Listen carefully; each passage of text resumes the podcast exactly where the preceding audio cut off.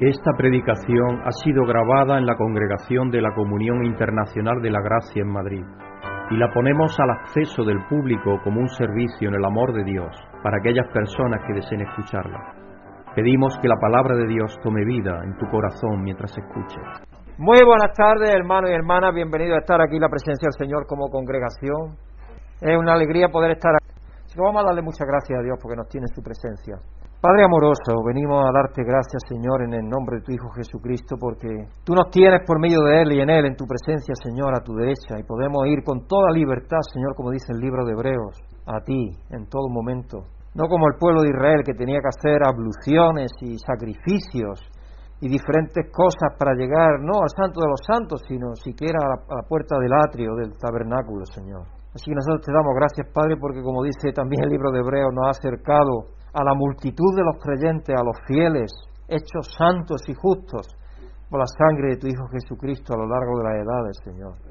Y Señor, tú, por medio de tu Espíritu morando en nosotros, haces que de nuestro corazón, de nuestra mente, de nuestro ser broten ríos de agua viva, que son aquellos ríos de agua viva que salían del templo celestial, de aquella nueva Jerusalén, que se describe allí en Apocalipsis de forma simbólica. Señor, tenemos que comprender, ayúdanos a comprender muchísimo más lo que tú le mostraste al apóstol Juan, porque aquellas palabras eran para su tiempo y de ahí en adelante, Señor. Y nosotros tenemos que comprender que desde que tu Hijo Jesucristo resucitó estamos en los últimos días. Y estamos viviendo tiempos maravillosos, aunque nosotros no los veamos, pero nosotros tenemos que ver con los ojos espirituales más, Señor. Ayúdanos a ver con tus ojos. Ayúdanos a contemplar el mundo que tú ves, Señor, y ver la esperanza que tú tienes para todo el mundo porque tú, a través de tu Hijo Jesucristo tú has dado salvación y has dado honor y gloria a todos los que has creado, aunque ahora mismo, Señor, todavía no sean muchos conscientes de esa realidad. Y te pedimos que nos ayude a compartir con aquellos que entramos en contacto sin tener, vaya, con valentía y con denuedo y con firmeza, Señor, y confianza en ti, lo que tú nos has dado en tu Hijo Jesucristo y sobre todo compartir el amor, que es el mensaje más poderoso que existe, Señor. Así que te pedimos, Padre, que tú nos ayudes a ser nutridos por ti en tu palabra en esta tarde y que la alabanza que te vamos a dedicar que sea de agrado, de agrado a ti, Señor, aquella que va a purificar tu Hijo Jesucristo para presentártela a ti como tú te la mereces, Señor, porque tú te mereces todo el honor y toda la gloria. Y nos rendimos a ti, Señor, y te decimos que te amamos porque tú nos has amado primero.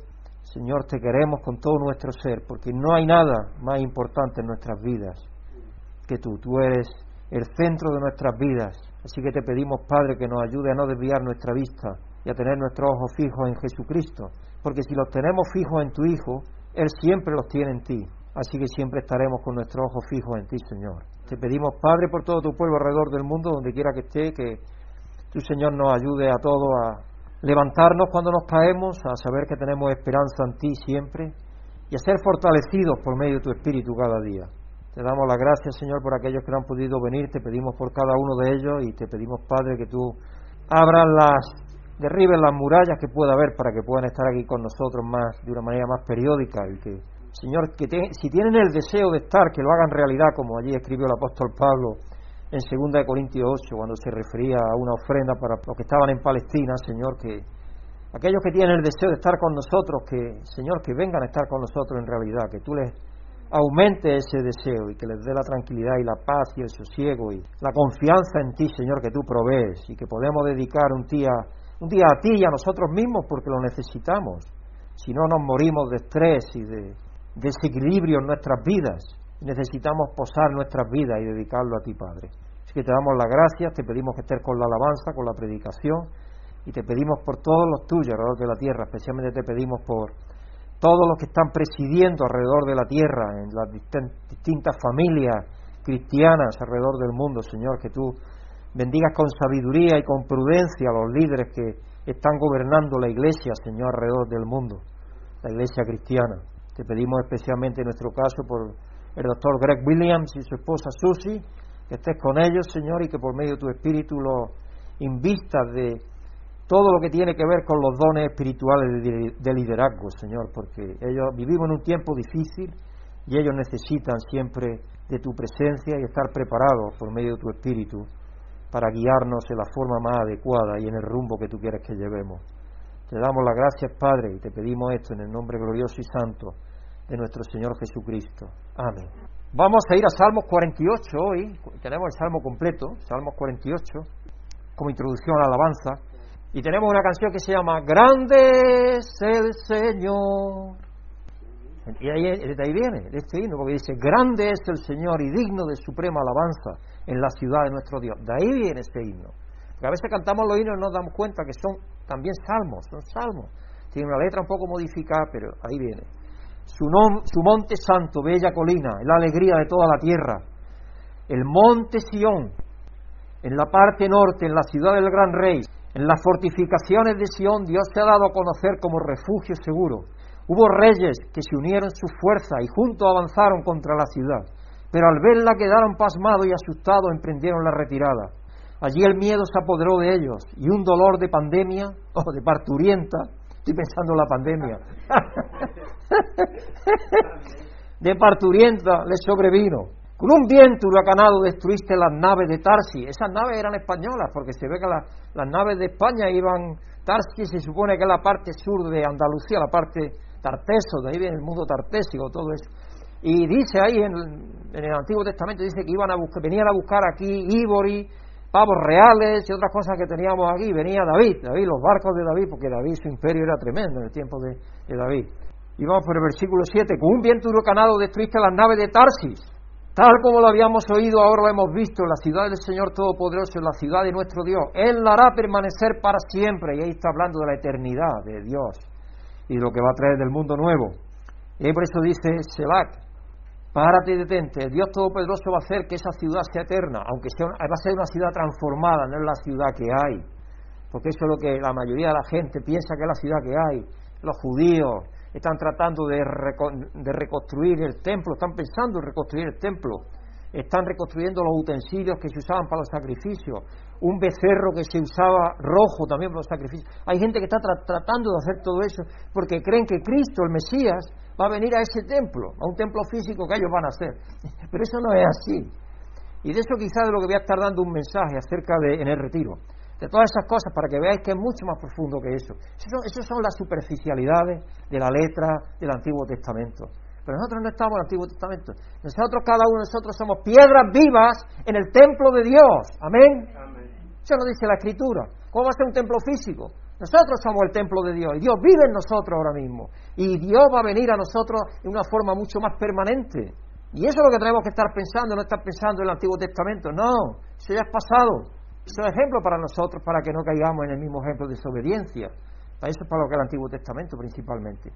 Pero Él viene a morar en su templo espiritual de una forma plena, porque ahora está por medio de su espíritu con la ara del espíritu. Dice que tenemos la ara, todavía no tenemos la plenitud, pero vendrá la plenitud. Y espero que cuando ese mensaje despertemos todos un poco a la realidad más espiritual de Dios en nosotros. Dentro de tu templo, oh Dios, meditamos en tu gran amor. Tu alabanza, oh Dios, como tu nombre llega a los confines de la tierra. Tu derecha está llena de justicia. A causa de tus justas decisiones, el monte Sión se alegra y las aldeas de Judá se regocijan. Caminad alrededor de Sión, caminad en torno a él y contad sus torres Observad bien sus murallas y examinad sus fortificaciones para que se lo cuenten a las generaciones futuras. Este Dios es nuestro Dios eterno. Él nos guiará para siempre. El Salmo 48, hermanos, que nos lleva la alabanza hoy, nos recuerda que si bien las personas pueden decepcionarnos, porque si ponemos alguna vez la esperanza en personas o en entidades, estábamos hablando del, este, el moreno, el de los muñecos, esta persona, a uno le parece una persona inofensiva, ¿no? Con los muñecos y todo eso, una persona que ayudaba a los actores, que, pero luego después, sin embargo, tenía un submundo. Ahora estamos viendo que mundo había. Y el submundo que tenía un gran amor al dinero, por lo que se ve. Y el hombre no le importaba engañar a quien fuera con tal de que le dejara 11 millones, un argentino creo que fue, y eh, iba a invertir 11 millones porque le había contado que iba a ser una película que no se comparaba nada con, con la que había hecho Spielberg. Dice, va a ser una película que va a ser no va más y el tío le manda 11 millones, un argentino. Y ahora tiene problemas, claro, porque ese, ese dinero se lo han llevado ellos por ahí a las Malvinas, a, las, pues, a las Bermudas o a, las Islas Caimán o un paraíso fiscal, claro. Y ahora lo que sabemos es que generalmente esa gente, esa gente va al juicio, va, poco están mucho en la cárcel, poco tiempo están normalmente en la cárcel, y el dinero que se sepa nunca lo pagan, nunca lo devuelven. Entonces, aunque el mundo nos decepcione, con gente así y por otras cosas que este mundo nos decepciona, nuestro Dios es nuestra guía y Él nunca nos fallará. No importa las imperfecciones que nosotros tengamos, no importa si uno tiene canas o si no tiene, o si tiene muy poco pelo. Así que estamos contentos y gozosos de estar aquí, sabemos que nuestro Dios está en nuestra guía y Él no nos fallará, así que vamos a alabar a Dios con todo nuestro ser, con todo nuestro corazón. Yo siempre me pregunto, si los fans de los llenan los estadios de fútbol, o los fans de, Nadal, o cualquiera, cuando hace un tanto ahí saltan y brincan de alegría, y, ¿por qué nosotros como cristianos no podemos hacer eso? Vosotros sabéis, David, ¿qué hizo? David cuando llevó el, llevó el arca, el arca que la llevaba, el arca que la llevaba, para llevarla ya creo al templo que le hicieron. Y, y, él iba danzando delante del arca y por lo visto iba ligero de ropa. Y entonces la mujer, que era la hija de Saúl, se rió de él, se rió de él. Pero él dice, no, yo estoy, estoy haciendo esto para Dios, yo no estoy haciéndolo para nadie. Él se olvidaba de todo lo demás alrededor de él.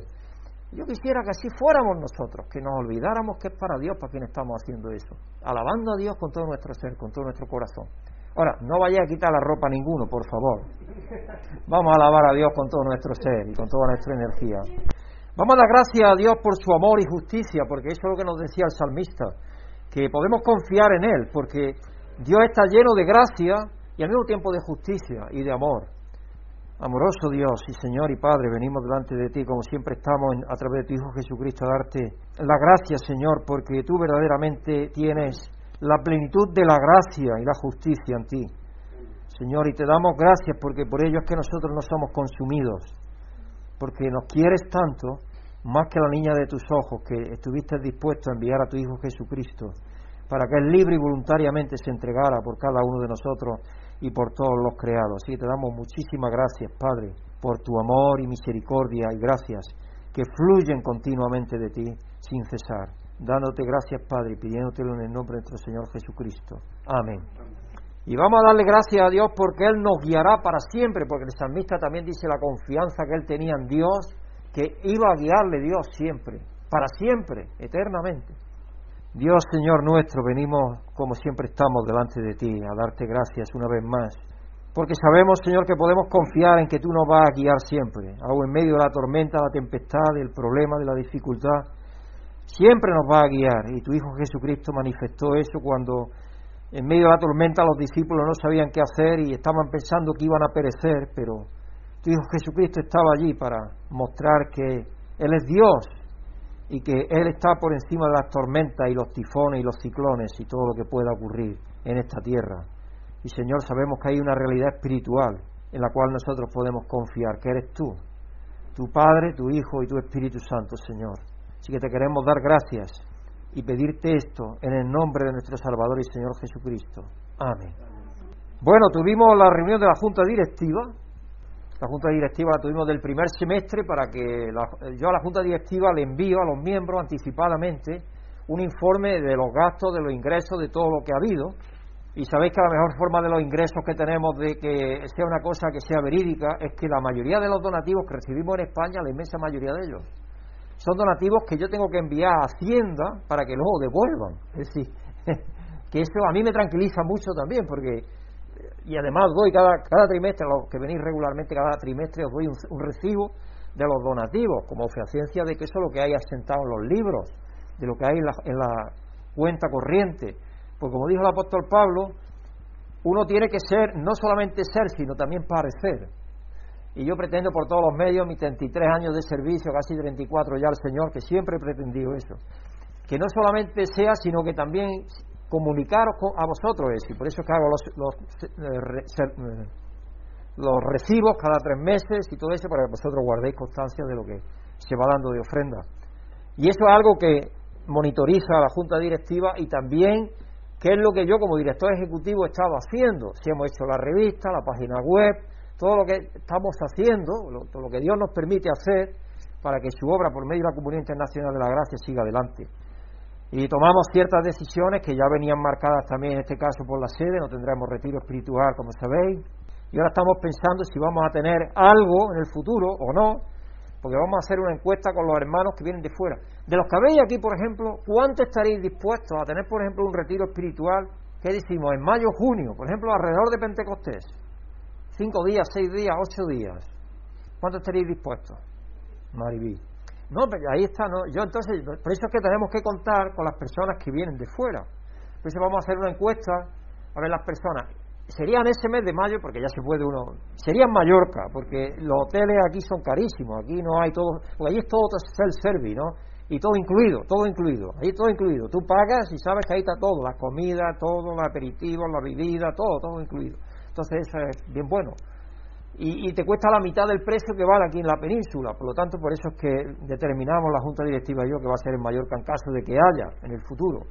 Y siguiendo las directrices de nuestro pastor presidente y para ayudar a todos los hermanos en Inglaterra especialmente y todo eso, de que ellos vean que nosotros no queremos tener nada con el Antiguo Testamento, con la fiesta que hay del Antiguo Testamento, vamos a dejar de tenerlo en estos días, vamos a tener eh, un retiro pero en otro tiempo, en otros días. O en, o en octubre sería, porque septiembre también es muy caro todavía sería o bien en mayo o bien en octubre. Y ahí voy a, yo a hacer una encuesta en todos mis cerca de 500 contactos que tengo yo en mi Facebook o más. Además yo lo tengo abierto a toda la gente, a ver si alguien quiere venir. Si quieren venir, gente joven o lo que sea que quieran venir, vamos a ver si podemos lograr que seamos, si fuéramos 40, yo estaría dispuesto a hacer el sacrificio que hay que hacer, porque también involucra desembolso de dinero, porque tenemos que tener un equipo de sonido, tenemos que tener traductores en caso de que sea yo nada más para traducir, entonces yo que soy todo allí, es que yo, y yo es que me muero entonces, me muero en un retiro, y eso no puede ser. entonces, claro, si es que necesitamos más gente con talento, tenemos, tenemos que pedirle a Dios que traiga gente con talento y dones, que tenga estudio, que tenga inglés, que tenga capacidad de hacer cosas así, porque para tener un retiro así, para poder todavía saborear ese sabor que nosotros hemos tenido siempre de una denominación internacional, porque nosotros tenemos actividad en más de 60, en más de 70 países en el mundo. Entonces eso siempre era gozoso, ¿no? Porque siempre yo he recibido, por ejemplo, todavía me acuerdo de un hermano de Singapur y me acuerdo de hermanos en diferentes partes del mundo que han venido, de, Australia, mira si está lejos Australia. Y me acuerdo de hermano Martin, por ejemplo, Martin, un, Martin eh, siempre venía o ha venido varias veces y me acuerdo. Y ha habido matrimonios que se han gestado ahí, se han conocido personas viniendo de Australia y otros de Inglaterra, se han gestado el conocerse ahí en Mallorca. Y hoy matrimonios tienen hijos. Por ejemplo, el pastor ya jubilado, la, la esposa de Martin es una hija de ellos, una hija de ellos, por eso es que ellos vinieron aquí, porque me conocían a través de Martin. Martin era inglés y ella de Australia. Sally, yo no me acuerdo el nombre, me acuerdo de Boucher, Boucher, Boucher, el apellido. Randall, y Mari, Randa y Mari Bouchier.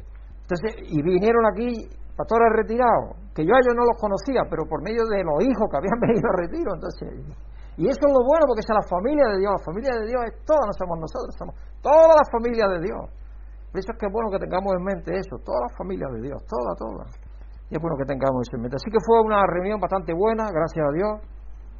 En tres horas terminamos, no fue mucho, pero repasamos todo lo que había que repasar tomamos las decisiones que tuvimos que tomar a nivel de junta directiva en algunos aspectos que había que tomar decisiones.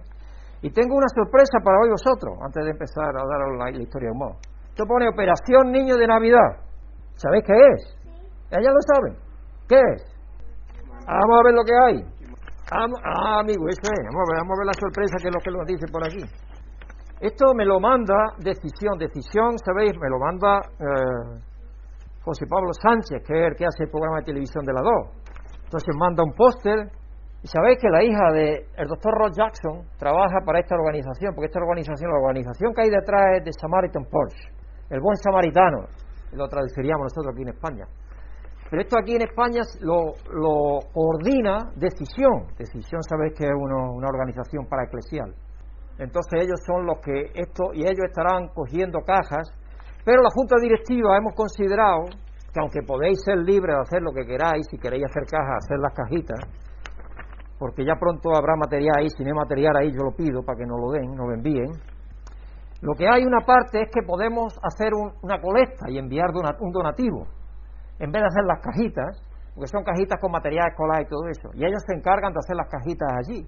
Entonces dice, puede ser parte de OM, que se llama Operación Niño de Navidad, ONN, Operación Niño de Navidad, con una aportación económica que irá para desarrollar el proyecto y ayudar a muchos más niños necesitados, porque lo que esas cajitas se envían a, niños en necesidad en Rumanía, en, el Sahara, en el Sahara van casi todos los años, Mauritania, y van normalmente en Navidad, en la época de Navidad. Entonces yo relaciono las cajitas con, con Navidad, porque la Navidad es curiosa, en todas partes del mundo se celebra de una manera u otra, aunque no lo relacionen con Jesucristo.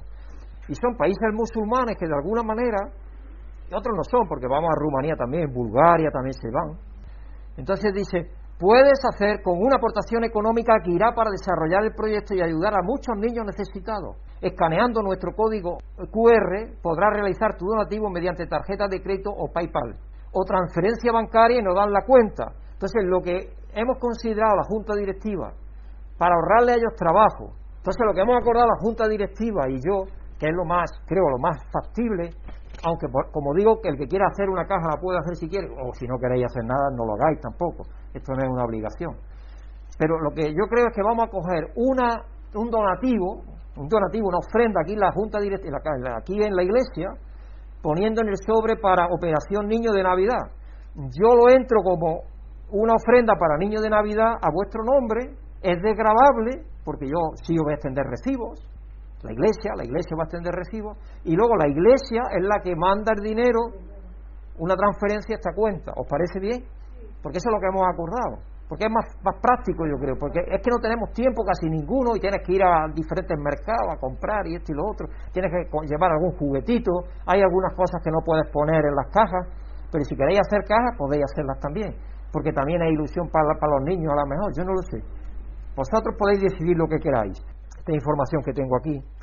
Y en, brevemente en un, en un parágrafo dice, Operación Niños de Navidad es un ministerio incansable, donde nuestro mayor anhelo es compartir el amor de Dios con los niños y niñas en las peores circunstancias en cada rincón del mundo. Entonces, yo que he puesto pues la fecha de la recogida de la ofrenda el 23 de noviembre. ¿Para qué? Para poder hacer transferencia para que ellos puedan disponer de ese dinero y puedan hacer las cajas. Porque hay voluntarios, hay un montón de voluntarios que se ofrecen en la operación de niños de Navidad.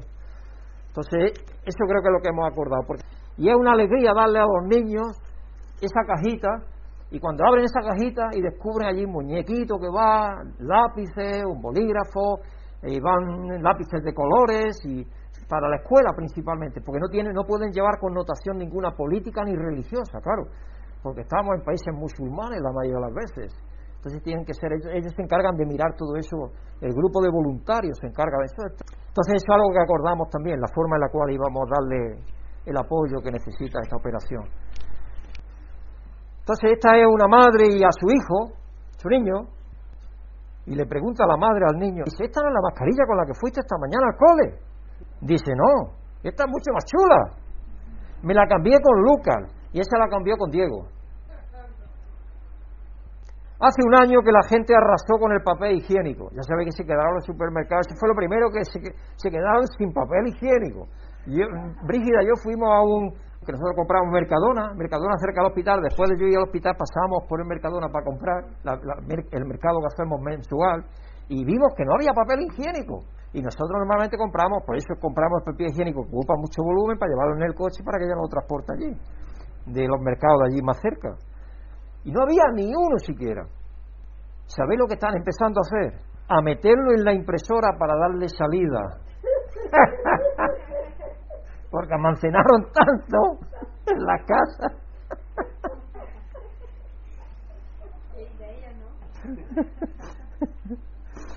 Un hombre va al médico y le dice, doctor, cuando me despierto me encuentro un poco mareado.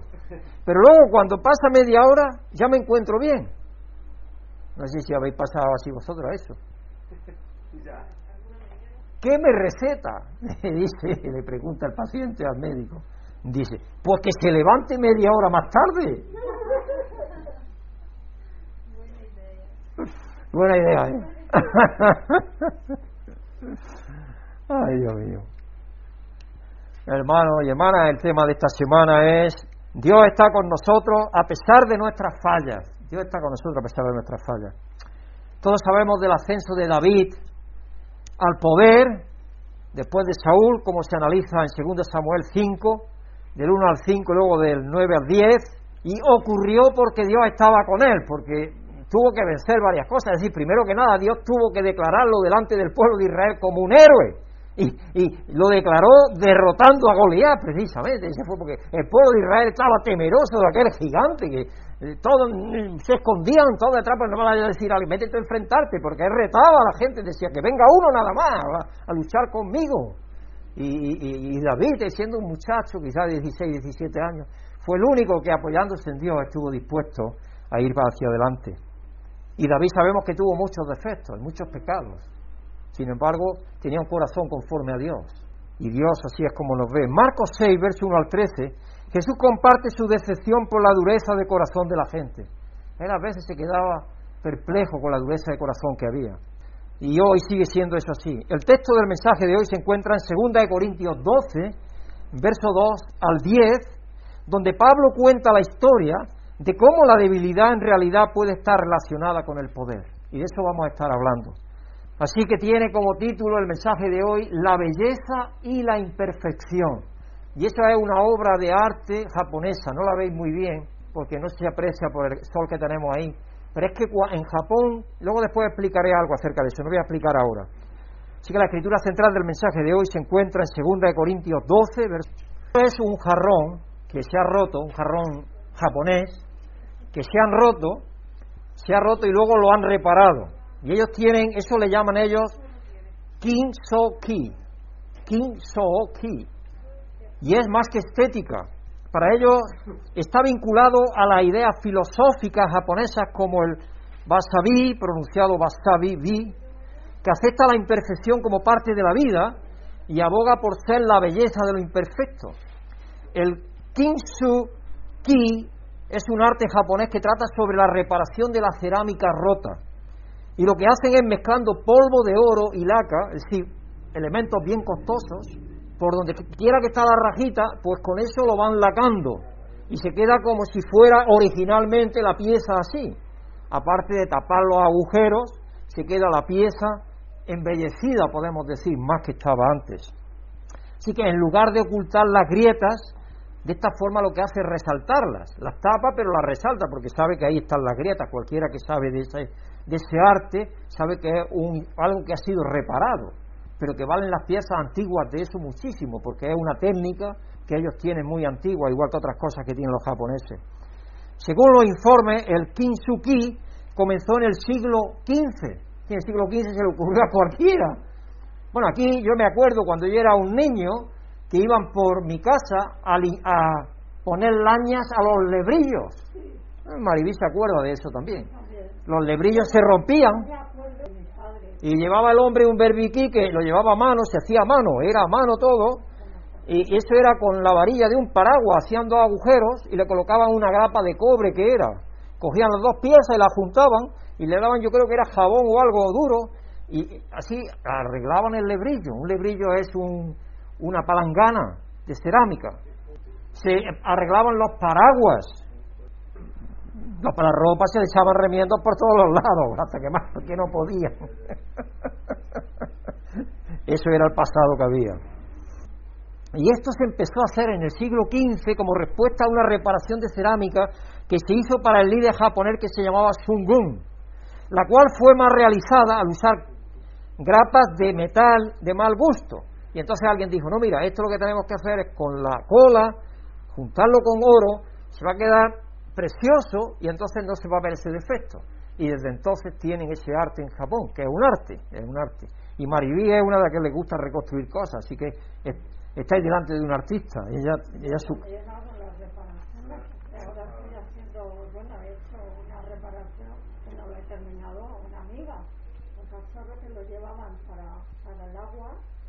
el león se llama errada y entonces tenía toda la parte de abajo entonces he tenido que dar una masa. Claro, claro, claro. Pues, de arcilla, de cola. Cola de, cola de carpintero, cola blanca. Sí, sí, sí, sí. Para que se pegue y luego. Pulirla. Y luego eh, lijarla. Lijarla. Para que se quede la superficie lisa. Claro, que se quede más o menos casi igual, claro, claro. Claro. Claro. Sí, ella repara muebles porque yo hemos estado en su casa una vez, en su casa de campo que tiene ella por ahí por Cuenca, y tiene su casa allí llena de muebles que ella ha reparado, antiguos, todo muy antiguo, y se queda precioso, ¿no? Uno se encanta de ver eso. Porque ella invierte trabajo en eso, porque eso necesita mucho trabajo, mucha hora de trabajo. Pero es, luego, luego el ver el artículo que te queda, te recompensa, porque luego te llenas de orgullo, ¿no? De ver lo que tienes hecho, la obra que te ha salido de ahí. Así que el kintsugi no solo se usaba para reparar, sino también para decorar y hacer que las cerámicas utilizadas para el té fueran mucho más hermosas. Y por eso que la cerámica de, Japón, de té, todo eso es muy bonito y muy valorado en el mundo. Los jarrones más valorados en el mundo son los japoneses y los chinos. Diferentes dinastías, todo eso, porque los más valorados, la antigüedad es más valorada. Cuando pensamos en nuestras imperfecciones personales, porque estamos hablando de imperfecciones de una jarra, o de una cerámica, cuando pensamos, hermanos, en nuestras imperfecciones, no queremos resaltarlas como el polvo de, oro. No queremos. Lo que hacemos normalmente es esconderlas. Preferimos mantenerlas en la oscuridad. Sin embargo, la, la física social e investigadora Brené Brown dice que la imperfección, y cree, dice que la imperfección puede ser un regalo. Un regalo ha escrito un libro llamado Los dones de la imperfección y en ese libro vincula nuestras imperfecciones con nuestras capacidades de ser vulnerables y nuestra vulnerabilidad con nuestra capacidad de conectarnos con los demás. Si muchas personas que quieren no tener ninguna vulnerabilidad, no ser vulnerables, generalmente lo que hacen es no arrimarse a nadie. Es igual que el erizo. Tú no coges un erizo porque sabes que tiene unos pinchos que si te vas a arrimar te va a pinchar. Pues lo que hacen las personas que no quieren sentirse vulnerables es meterse en su caparazón para que nadie le haga daño, supuestamente. Pero no se dan cuenta que están haciéndose daño a sí mismas porque lo que hacen es cortar relaciones. Y Dios nos ha hecho para tener relaciones, como sabemos. Ser vulnerables, hermanos, es algo que tiene una connotación negativa en este mundo. La mayoría de los diccionarios lo definen como una cualidad que te hace parecer débil, el diccionario dice que ser vulnerable es semejante a ser débil. Hacer, hacerte débil o que se te puede lastimar o atacar, atacar fácilmente. Eso dice el diccionario más o menos, ser vulnerable. Y esa es la forma en la que la mayoría de nosotros vemos la vulnerabilidad. Un rasgo que parece ir en contra de nuestra supervivencia. Como cristianos luchamos con la idea de que somos suficientes. Eso es lo primero que hacemos. Cuando venimos a Dios, nosotros creemos que por nosotros mismos somos autosuficientes, que no necesitamos de nadie. Y eso lo experimenta uno cuando le habla a las personas de Dios. Las personas en la calle piensan que no, que hoy como tienen seguridad social, tienen las necesidades cubiertas, tienen su pensión, tienen trabajo, tienen todo eso, dicen, ¿yo para qué necesito a Dios? No sienten que son vulnerables en ninguna, en ninguna forma hasta que no viene una pandemia como esta, desgraciadamente, que ha venido. Pero tampoco parece que haya habido un cambio en lo que las personas piensan. Las personas piensan que la pandemia ahora ha llegado la ciencia, con las vacunas y todo eso, y creen que puede superar cualquier situación que venga de vulnerabilidad. Conocemos nosotros nuestro lado oscuro, los cristianos, y de alguna manera sentimos que le hemos fallado a Dios a no tener nuestras fallas bajo control. Eso es lo que empezamos a pensar. Es difícil ser vulnerable respecto a nuestras luchas, especialmente en la iglesia, porque queremos que la gente piense que nosotros y crea lo mejor de nosotros. Si nos presentamos con una careta, podemos decir. Queremos ser mejores, o por lo menos queremos aparentarlo, porque así somos seres humanos. Pero es ahí, en esa realidad de querer ser muy bueno y tener muchas fallas, donde el apóstol Pablo nos habla de 2 Corintios 12. En este pasaje Pablo habla de una experiencia mística que tuvo y una debilidad que fue un punto de vulnerabilidad que él usó. Dios usó ese punto de vulnerabilidad. ¿Qué podemos notar en este pasaje? Aunque Pablo habla de él en tercera persona, como hemos visto, vamos a poner el texto ahí para que lo tengáis, ahí estamos. Él habla en tercera persona, como si le hubiera pasado a alguien más o a alguien diferente de él. Pero evidentemente está hablando de sí mismo porque luego después lo dice, ¿no? El simple hecho de conocer a una persona que tuvo una visión no es no es una gran base para jactarse, ni para estar demasiado eufórico. Sin embargo, hoy desgraciadamente hay ciertos cristianos que sí utilizan eso como si fuera algo especial. Y no, no, Pablo dice, de eso no hace nada especial. De hecho dice, no sé si fue fuera del cuerpo, dentro del cuerpo siquiera. Ni siquiera hace eso un punto. El punto al cual va a hacer es, es lo que Dios le dijo que con eso iba a aprender. Ahí es donde hace el punto Pablo, no en lo otro. En lo otro no hace énfasis en si fue una visión o no fue una visión, si la habló o no la habló, porque mucha gente, yo me he tropezado como pastor con gente que me pregunta acerca de eso. Bueno, ¿y eso que fue una visión o no? ¿Fue al cielo Pablo? Porque como también dice Elías, que fue llevado al cielo, que todo eso, y ellos ahí empiezan a lucubrar con todo eso. Digo, no, no, no, eso no es lo importante, lo importante es la lesión que hay ahí para nosotros, y es de lo que tenemos que hablar. Pablo, vamos a leerlo de nuevo, 2 Corintios 12, verso 2 al 7. Conozco a un, seguidor de Cristo que hace 14 años fue llevado al tercer cielo. No sé si en el cuerpo o fuera del cuerpo, Dios lo sabe, porque se entendía que el primer cielo donde se, están las nubes, donde están los meteoros, los meteoros. El cielo siguiente donde están los astros y todo eso. Eso es lo que entendían en aquel tiempo, principalmente, primero los, hebreos más antiguos y y los de Asia Menor, los pero luego los egipcios también, y luego ya los griegos. Eso es lo que pensamos más o menos, que el primer cielo es donde se produce la lluvia, los meteoros, el granizo, la nieve, todo eso. Ese primer cielo, donde todavía hay vida, alguna vez se respira, ¿no? Después de ese cielo viene el segundo cielo. Esa es la idea que ellos tenían. El segundo cielo donde están los astros, donde se mueven los astros. Y el tercer cielo para ellos es la morada de Dios. Nosotros sabemos que Dios mora en todos los sitios, es omnipresente por todas las partes. Entonces la idea que ellos tenían era esa.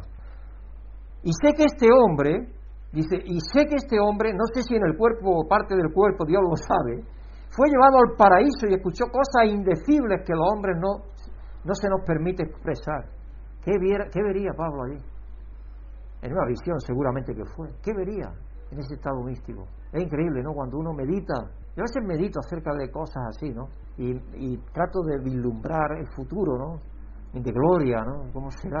Y hay cosas que uno no puede describir con palabras. Por eso es que los discípulos, los profetas utilizaban símbolos de algo físico y terrenal, pero que eso no es, eso dista mucho de esa realidad de lo que es. De tal hombre podría hacer alarde, pero de mí no haré alarde, sino de mis debilidades. Sin embargo, no sería insensato si, si decidiera jactarme, porque estaría diciendo la verdad, pero no lo hago, para que nadie suponga que soy más de lo que aparento o de lo que digo para evitar que me volviera presumido por estas sublimes revelaciones, dice que fue en revelaciones, Dios le mostró eso, una espina me fue clavada en el cuerpo, es decir, un mensajero de Satanás para que me atormentara. Si Pablo de manera indirecta está diciendo que él tuvo esta, esta visión, pero que no es una experiencia de la que pueda él jactarse o sentirse orgulloso. Esto no lo hace ser mejor que otras personas, no lo destaca eso él. Es lo que destaca en la lección, que, como vamos a ver. Pablo tuvo la experiencia mística en la que escuchó a, alguien hablar con él. Esto revela que hay un tiempo y un espacio que es un misterio para nosotros. Los místicos sabían bastante de eso. Nota que Pablo no se detiene en la experiencia en sí, porque eso no es lo importante. Eso pudo, pudo haber sido cuestión de segundos. Porque él estaba rogando a Dios que le quitara ese aguijón en la carne, vez tras vez, tras vez, tras vez. Y parece que nada pasaba, aunque él dice tres veces, pero yo supongo que estaría insistiendo. Así que nota que, él no se detiene en la experiencia, no usa la experiencia para distinguirse como especial, porque eso es lo que pasa, inmediatamente algunos vienen y dicen, yo que he tenido una visión, o vienen y entran por la puerta, pastor, Dios me ha dicho hoy esto, y ya vienen por la puerta. Yo entonces ya me pongo así, ya cuando dice eso digo, oh, cuidado, este ya viene bien, ya viene cargado con las baterías. Pablo nunca jamás ha hecho eso de ninguna manera, ninguno de los discípulos, es decir, que, que es así. Y él no comparte detalles de esta experiencia mística, de hecho dice que es muy difícil de describir. Pablo enfatiza que nuestra pertenencia no se afirma al tener una experiencia mística, sino a través de nuestra inclusión en Cristo. Todo tiene que ver con Jesucristo. Además enfatiza que Dios hará todo lo que sea necesario para evitar que nos enfoquemos demasiado en nosotros mismos, para que podamos mantener nuestro enfoque en Jesús. Porque si nos enfocamos en nosotros, perdemos de vista a Jesús y no sé con quién compartía, si era con la junta directiva, con quién estaba compartiendo la experiencia de Jesucristo andando sobre el agua. Y uno dice, veo un fantasma, veo un fantasma. Y, Pedro, que era, Señor, si eres tú, manda que yo vaya a andar sobre la agua. Y, Jesús le dijo, sí, yo soy, ven y anda. Y Pedro, con esa impetus que él tenía, se lanzó al agua y anduvo sobre el agua, mientras tuvo su visión vista a Jesús, su ojo puesto en Jesús. Pero en cuanto empezó a mirar la tormenta, a escuchar el ruido de la tormenta, el viento pululando y las olas que, inmensas que se subían, empezó a hacer, se hundió. Entonces fue cuando Cristo lo cogió. Y eso nos pasa, si, si perdemos de vista a Jesús de nuestra vista, entonces vamos mal. Vamos a seguir leyendo. Segunda Corintios 12, versos 8 al 9. Tres veces le rogué al Señor que me quitara ese mal, ese aguijón en la carne, pero Él me dijo, te basta con mi gracia, pues mi poder se perfecciona en la debilidad. El poder de Dios es lo que queremos. Entonces, si vienen desgracias, bueno, ¿qué vamos a hacer? Y a mí personalmente Dios me ha ayudado a tomarme el eh, problema de mi cáncer de esta manera. Porque a mí cuando a una persona dice, oiga, usted tiene un cáncer de grado 4, extendido por todo su cuerpo, con metástasis en todos los huesos. Eso tienes que tener mucha fe y Dios me la ha dado, porque le doy la gracia a Dios siempre. Porque si no te hundes, te hunde y, el enemigo te, te, te, te, va a comer, te va a comer.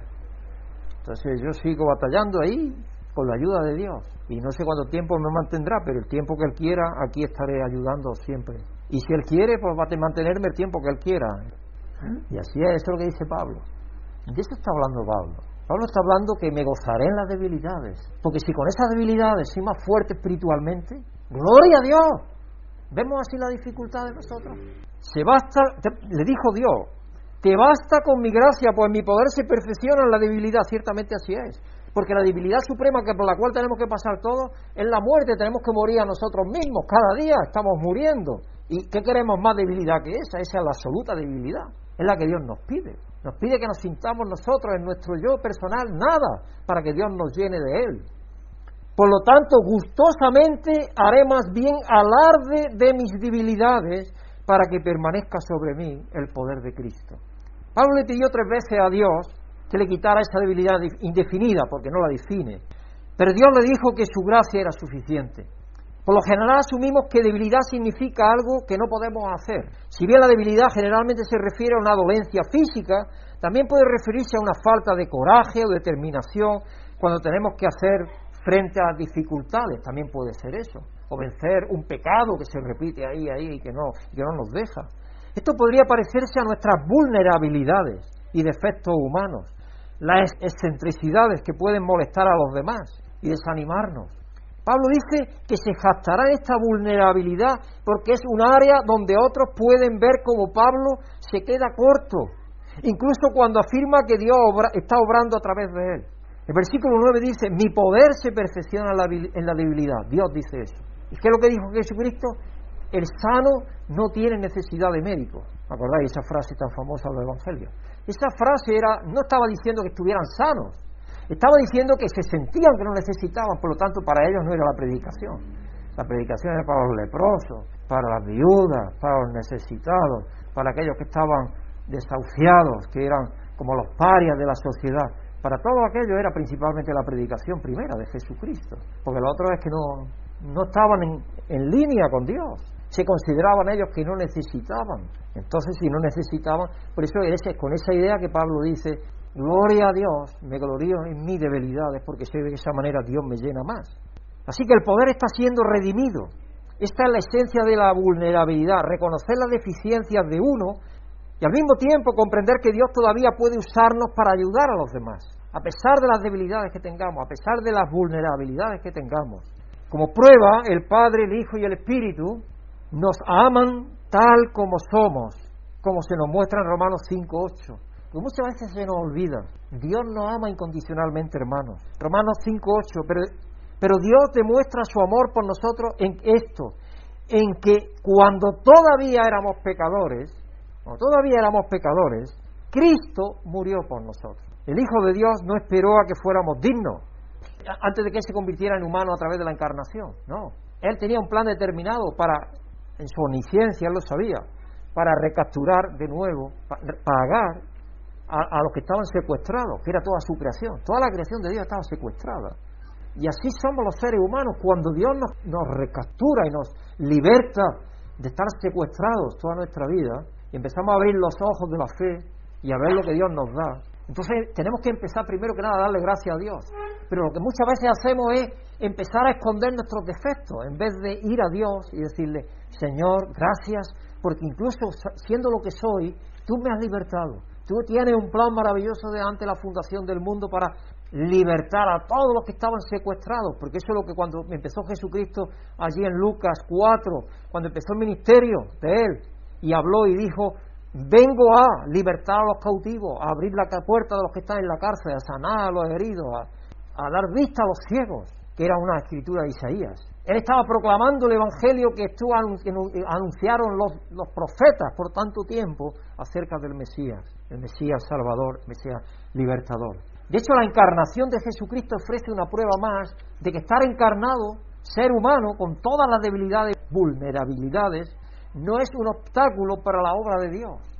Deposito Greek Testament, el expositor del griego en el Nuevo Testamento, informa que la palabra griega usada en la última parte del verso 9, de aquí de 2 Corintios 12, por lo tanto gustosamente haré más bien alarde de mis debilidades para que permanezca sobre mí el poder de Cristo, traducida como permanezca, hace referencia a la imagen de la séquina de Dios, la séquina de Dios en el tabernáculo y en el templo.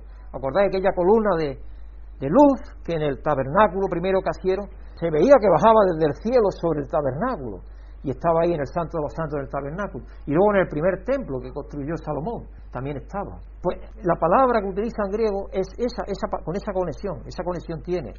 Y Dios vive en nosotros. Y es curioso lo que este este uh, expositor de griego del Nuevo Testamento dice. Eh, la gloria de Dios mientras se posaba en el lugar santísimo del templo Pablo dijo que de manera similar el poder de Cristo permanecía en él. La debilidad de alguna manera le hacía sentirse humilde delante de Dios, de tal forma que solamente Dios lo puede llenar. ¿Y quién no es? ¿Quién no tiene debilidades? Lo que pasa es que muchas veces pasamos por fuertes y ahí es donde tenemos que empezar a quizás crecer y es lo que este mensaje creo que va a tratar de hacer. Pero su punto es que el poder de Dios se perfeccionó en la debilidad de Pablo. Pablo pudo usar el poder de Dios correctamente debido a esa debilidad. Porque imaginaros que si tiene esa visión y tiene otra y tiene otra, podría haberle dicho a los demás discípulos, oigan, ustedes no son los verdaderos discípulos, porque vosotros estuvisteis con Cristo en la carne. ¿Sabéis lo que escribió en 2 Corintios 5? Si conocimos a Cristo en la carne, ya no le conocemos así. Eso escribió en Corintios, 2 Corintios 5, 13 creo que es, y 14. Y él podía haber dicho, a mí me ha hablado personalmente, me ha enseñado personalmente, el Cristo glorificado, oigan y entonces podía haberse ensoberbecido, pero no lo hizo. Él pensó en lo débil que era, porque él siempre estuvo, por eso que también Dios le permitió que diera orden de matar a Esteban, el primer diácono.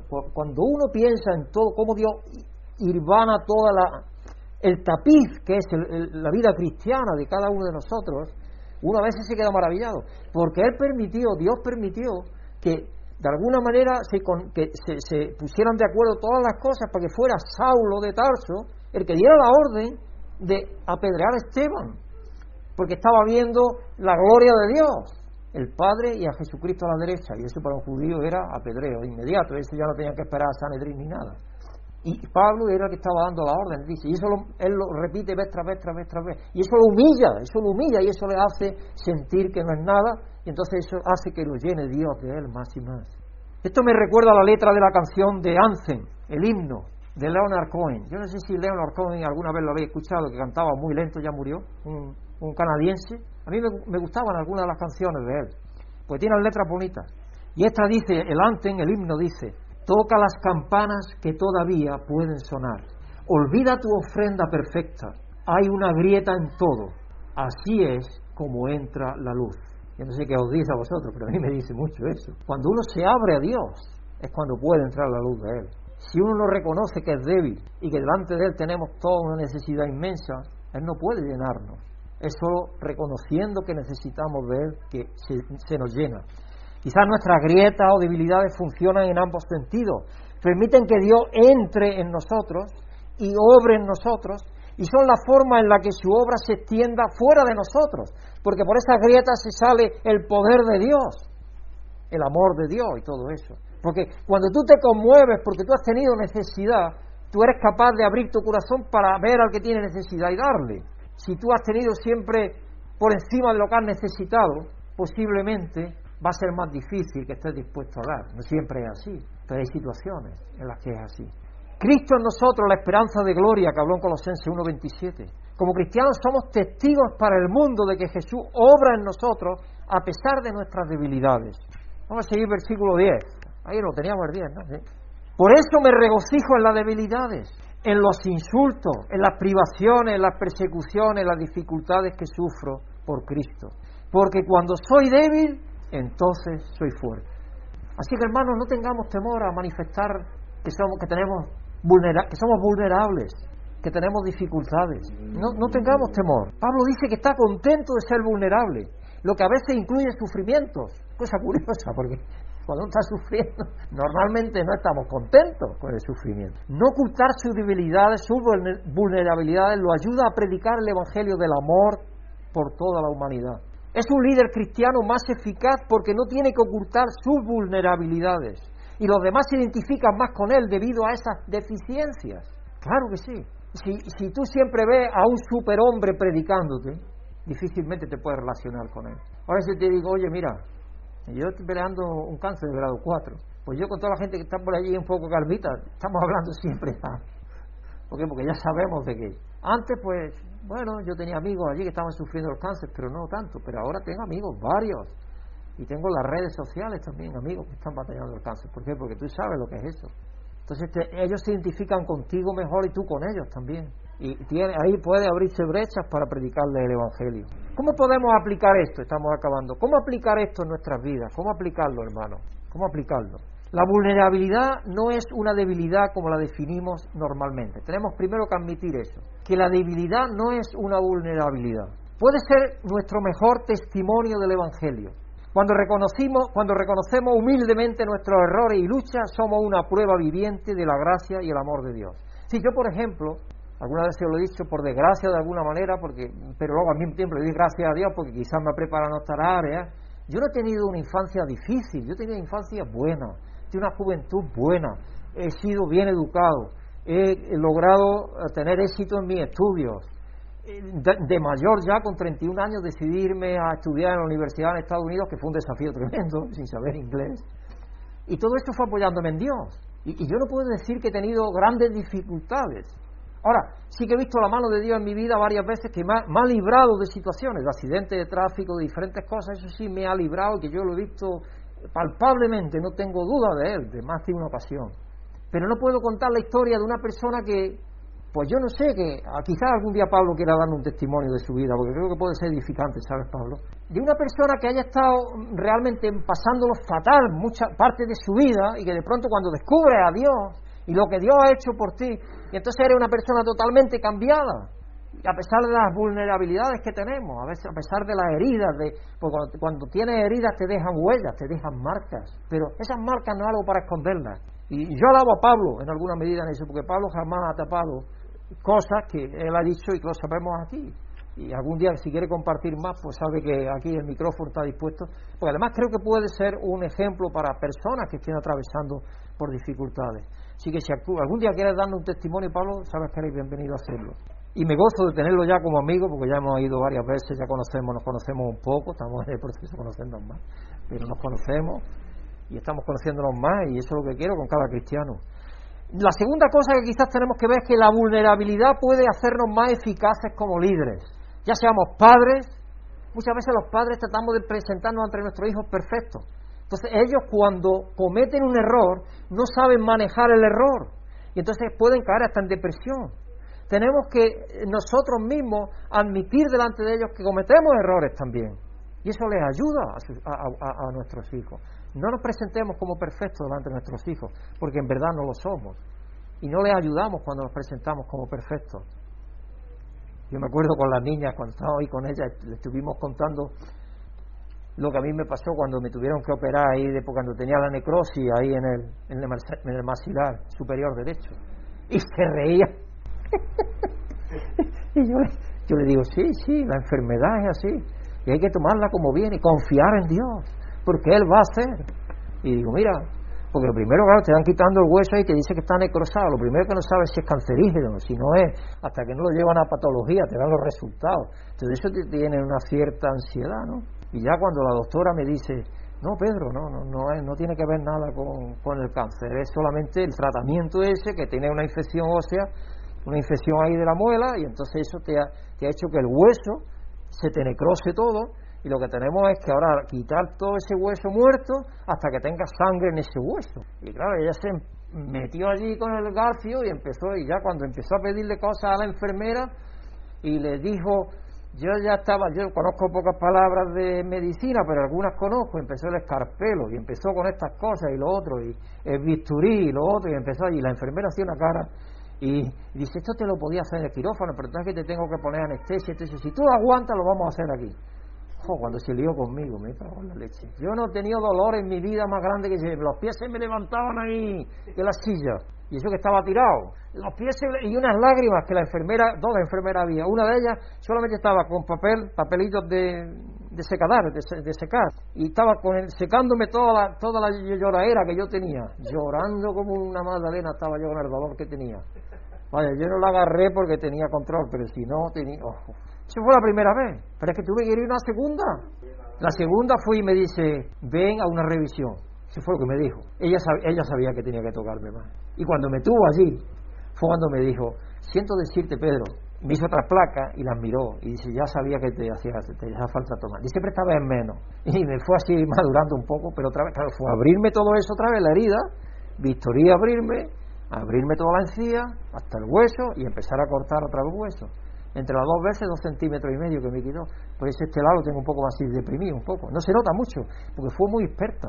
Yo no sé cómo lo logró, pero ha dejado un trocito de hueso en un lado, un poquito ahí que parece que estaba mejor o lo que sea.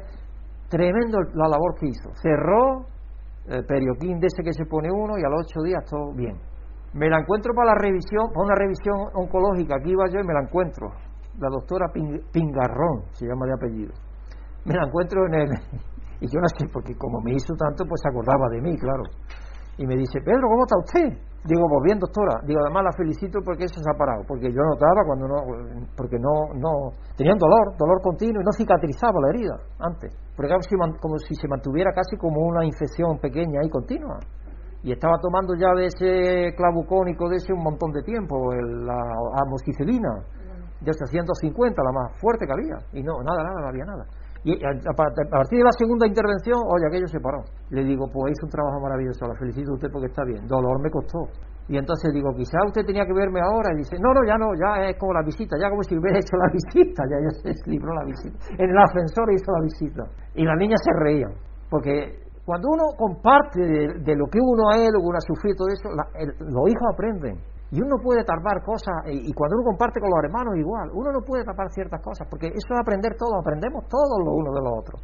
Y tenemos que abrirnos de esa manera los unos a los otros, de forma que eso se dé mucho más fácilmente. Así que ya seamos padres, administradores en el trabajo, líderes en la iglesia, ser vulnerables nos ayuda en nuestras relaciones, porque nos ayuda a ver que los otros son normales también. No solamente yo he tenido este problema, hay otro que también lo ha tenido, sea el problema que sea. Entonces te ayuda a relacionarte mejor con la otra persona. ¿Te muestras vulnerable o tratas de esconder tus vulnerabilidades? Cuando cometes un fallo, ¿estás presto a reconocerlo? ¿O siempre te justifica y tratar de esconder eso? Porque no, uno tiene que reconocer, uno tiene que reconocer las cosas. Por ejemplo, yo podía haber llevado el auto a reparar, el auto de la iglesia, a reparar el taller, y no decir nada del encontronazo. No habría enterado ninguno de vosotros. Pero a mí no me interesa eso, no me interesa en absoluto. A mí me interesa que sepáis lo que me pasa a mí en todos los aspectos de la vida, porque yo tengo que ser un ejemplo para vosotros en todo y también en ser vulnerable. Y yo me muestro a vosotros tal cual soy. Vosotros vais a mi casa y yo no soy diferente allí, soy aquí igual que soy aquí, la congregación soy allí. Pedro va a ser igual. No tenéis un Pedro diferente allí, ¿no? Pedro cuando puede las mañanas ora, casi todas las mañanas oro. Yo por cada uno de vosotros y por los hermanos que me acuerdo. Y una vez lo hago más en uno a uno, otras veces más en general pero me gusta que sepáis lo que yo hago. Y otras veces que no tengo tiempo, no lo hago.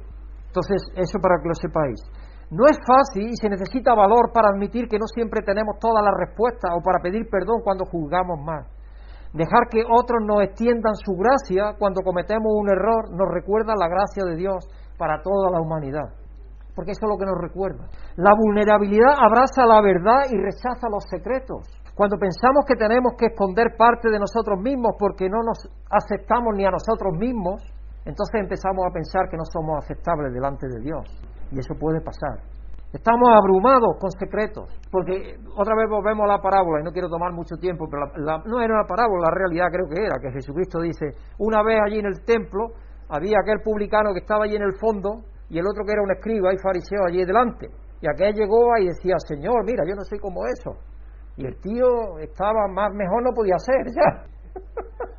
y el otro le decía, perdóname, Señor pecador. Él sabía que era pecador el otro no sabía absolutamente nada todavía de la vida, de la vida cristiana. Así que la vulnerabilidad abraza la verdad y rechaza los secretos. Cuando pensamos que tenemos que esconder partes de nosotros mismos porque no son aceptables para Dios, estamos abrumados con los secretos. Y hay gente que se abruma, se llena de secretos y, y hay personas que se enferman psicológicamente y todo, de que no son capaces de abrirse. Y cuando lo sientan en el psicoanálisis, el psicoanalista, si llegan a ese punto, eso es lo que quieren, que una persona se abra y todos esos secretos que tiene guardado y esas cosas que le hicieron daño, que las saque. Porque si las tienes dentro, eso te hunde y te hunde y te hunde y te hunde. Es un círculo, es un pozo sin fondo. Y eso es lo que pasa. Las enfermedades psicológicas tienen mucho que ver con eso. Porque la persona lo primero que tiene que hacer es abrirse hacia afuera, sacar lo que hay, los trapos sucios, sacarlos fuera. Porque si no, eso siempre te va a quedar ahí haciendo daño. La vulnerabilidad se basa en la verdad, ya estamos acabando, como digo, que la humanidad es imperfecta. La humanidad es imperfecta, estamos en un mundo caído, pero aún es buena para Cristo, porque Cristo murió cuando estábamos en pecados todavía. Y que lo hermoso en el mundo en el que vivimos también es imperfecto. Así que rechazamos la idea de que debemos esconder nuestros lados oscuros de la vida, ya que Dios nos conoce desde la misma concepción, como escribió David, fijado en este Salmo 139. Tú creaste mis entrañas, me formaste en el vientre de mi madre, te alabo porque soy una creación admirable, tus obras son maravillosas, y esto lo sé muy bien. Mis huesos no te fueron desconocidos, cuando en lo más íntimo, en lo más recóndito era yo formado, cuando lo más profundo de la tierra era yo entretejido. Tus ojos vieron mi cuerpo en gestación. Todo estaba ya escrito en tu libro, todos mis días estaban diseñados aunque no existía solo ni uno de ellos. Y Dios sabía que David iba a dar órdenes de poner en frente de batalla a Urias para que muriera. Eso lo sabía, pero sabía el corazón que tenía. Entonces Dios lo sabe todo, de nosotros todo, ¿Por qué tenemos que esconder ni a Dios ni a nadie nada? No tenemos que esconder nada, hermano. Por favor, no, no, no andemos con caretas porque las caretas no van a ninguna parte, a ninguna parte nos llevan buenas. Jesucristo nos sostiene firmemente y somos hechos nuevos en Él, como la palabra afirma en 2 Corintios 5, 17 al 19. Por lo tanto, si alguno está en Cristo es una nueva creación, lo viejo ha pasado, ha llegado ya lo nuevo. Todo esto proviene de Dios, quien por medio de Cristo nos reconcilió consigo mismo y nos dio el ministerio de la reconciliación. Esto es que en Cristo Dios estaba reconciliando al mundo, al mundo entero, consigo mismo. Y el mundo entero sabemos que son criminales, eh, que pecan igual que nosotros pecamos, que son drogadictos, que roban, que mienten. Pero por ese mundo murió Cristo. Y nosotros tenemos que comprender que son nuestros hermanos, aunque todavía no saben lo que son en Jesucristo. Y ese es el problema. Y con ese ánimo con el que tenemos que ir a ellos, a decirles que Dios murió por ellos, Jesucristo murió por ellos, para traerlo a Él. Jesucristo nos sostiene firmemente y somos hechos nuevos, como ahí hemos leído en la Escritura. Somos una nueva creación en Cristo, por lo que Él ha hecho. Así que redefinir la debilidad, reorientar nuestra mente para ver la vulnerabilidad como parte del ser humano y como un defecto del carácter nos permite compartir la bondad y la gracia de Dios con los demás. Porque podemos decirle, no te preocupes hermano, Dios te ha rescatado de eso. Y podemos decir, yo era esto y esto y esto también. Y mira Dios lo que ha hecho conmigo. Yo soy diferente hoy. Entonces eso es el testimonio que tenemos que dar todos. Nos hace testigos del gran amor del Padre, del Hijo y del Espíritu Santo por toda la humanidad. Cuando la luz de Dios brilla a través de nuestras grietas. Acordaros de la, de la imagen que Cohen cantaban en la canción. Con las grietas esas pasa la luz, pasa la luz. Para iluminarnos y animarnos a nosotros y a los que nos rodean. Así que hermanos, que tengáis buena semana, Dios nos ayude a reflejar su luz y que nos ayude a compartir que a pesar de las grietas que podamos tener, de las vulnerabilidades que tenemos, de ser como somos, Dios nos ama incondicionalmente. Amén. Gracias, Padre nuestro, por darnos una lección más acerca de cómo tenemos que ser, Señor. Tenemos que ser transparentes hacia ti y hacia los demás. Gracias, Señor, por recordárnoslo. Gracias por iluminar a Pedro para que Él lo transmita a nosotros. Gracias, Señor, por todo lo que nos das, sea bueno para nosotros o sea malo, según como lo miremos. Gracias, Señor, porque también con lo malo aprendemos. Gracias, Señor. Gracias porque estamos aquí reunidos, dándote honor a ti. Llévanos en paz y con gozo a nuestras casas para poder llenarlos con más palabras hacia los demás. Te pedimos por nuestros hijos que no están aquí, Señor, que los ilumines y que algún día vuelvan a tu redil todos los que están fuera. Gracias, Señor, por todo lo que nos das. En el nombre de tu Hijo Jesucristo. Amén. Amén. Si has sentido la bendición de Dios por medio de esta predicación, agradecemos tus oraciones y apoyo para que este ministerio pueda seguir siendo usado por Dios para bendecir a otros. Pedimos que el amor y la paz de Dios, que sobrepasa todo conocimiento, llenen tu vida.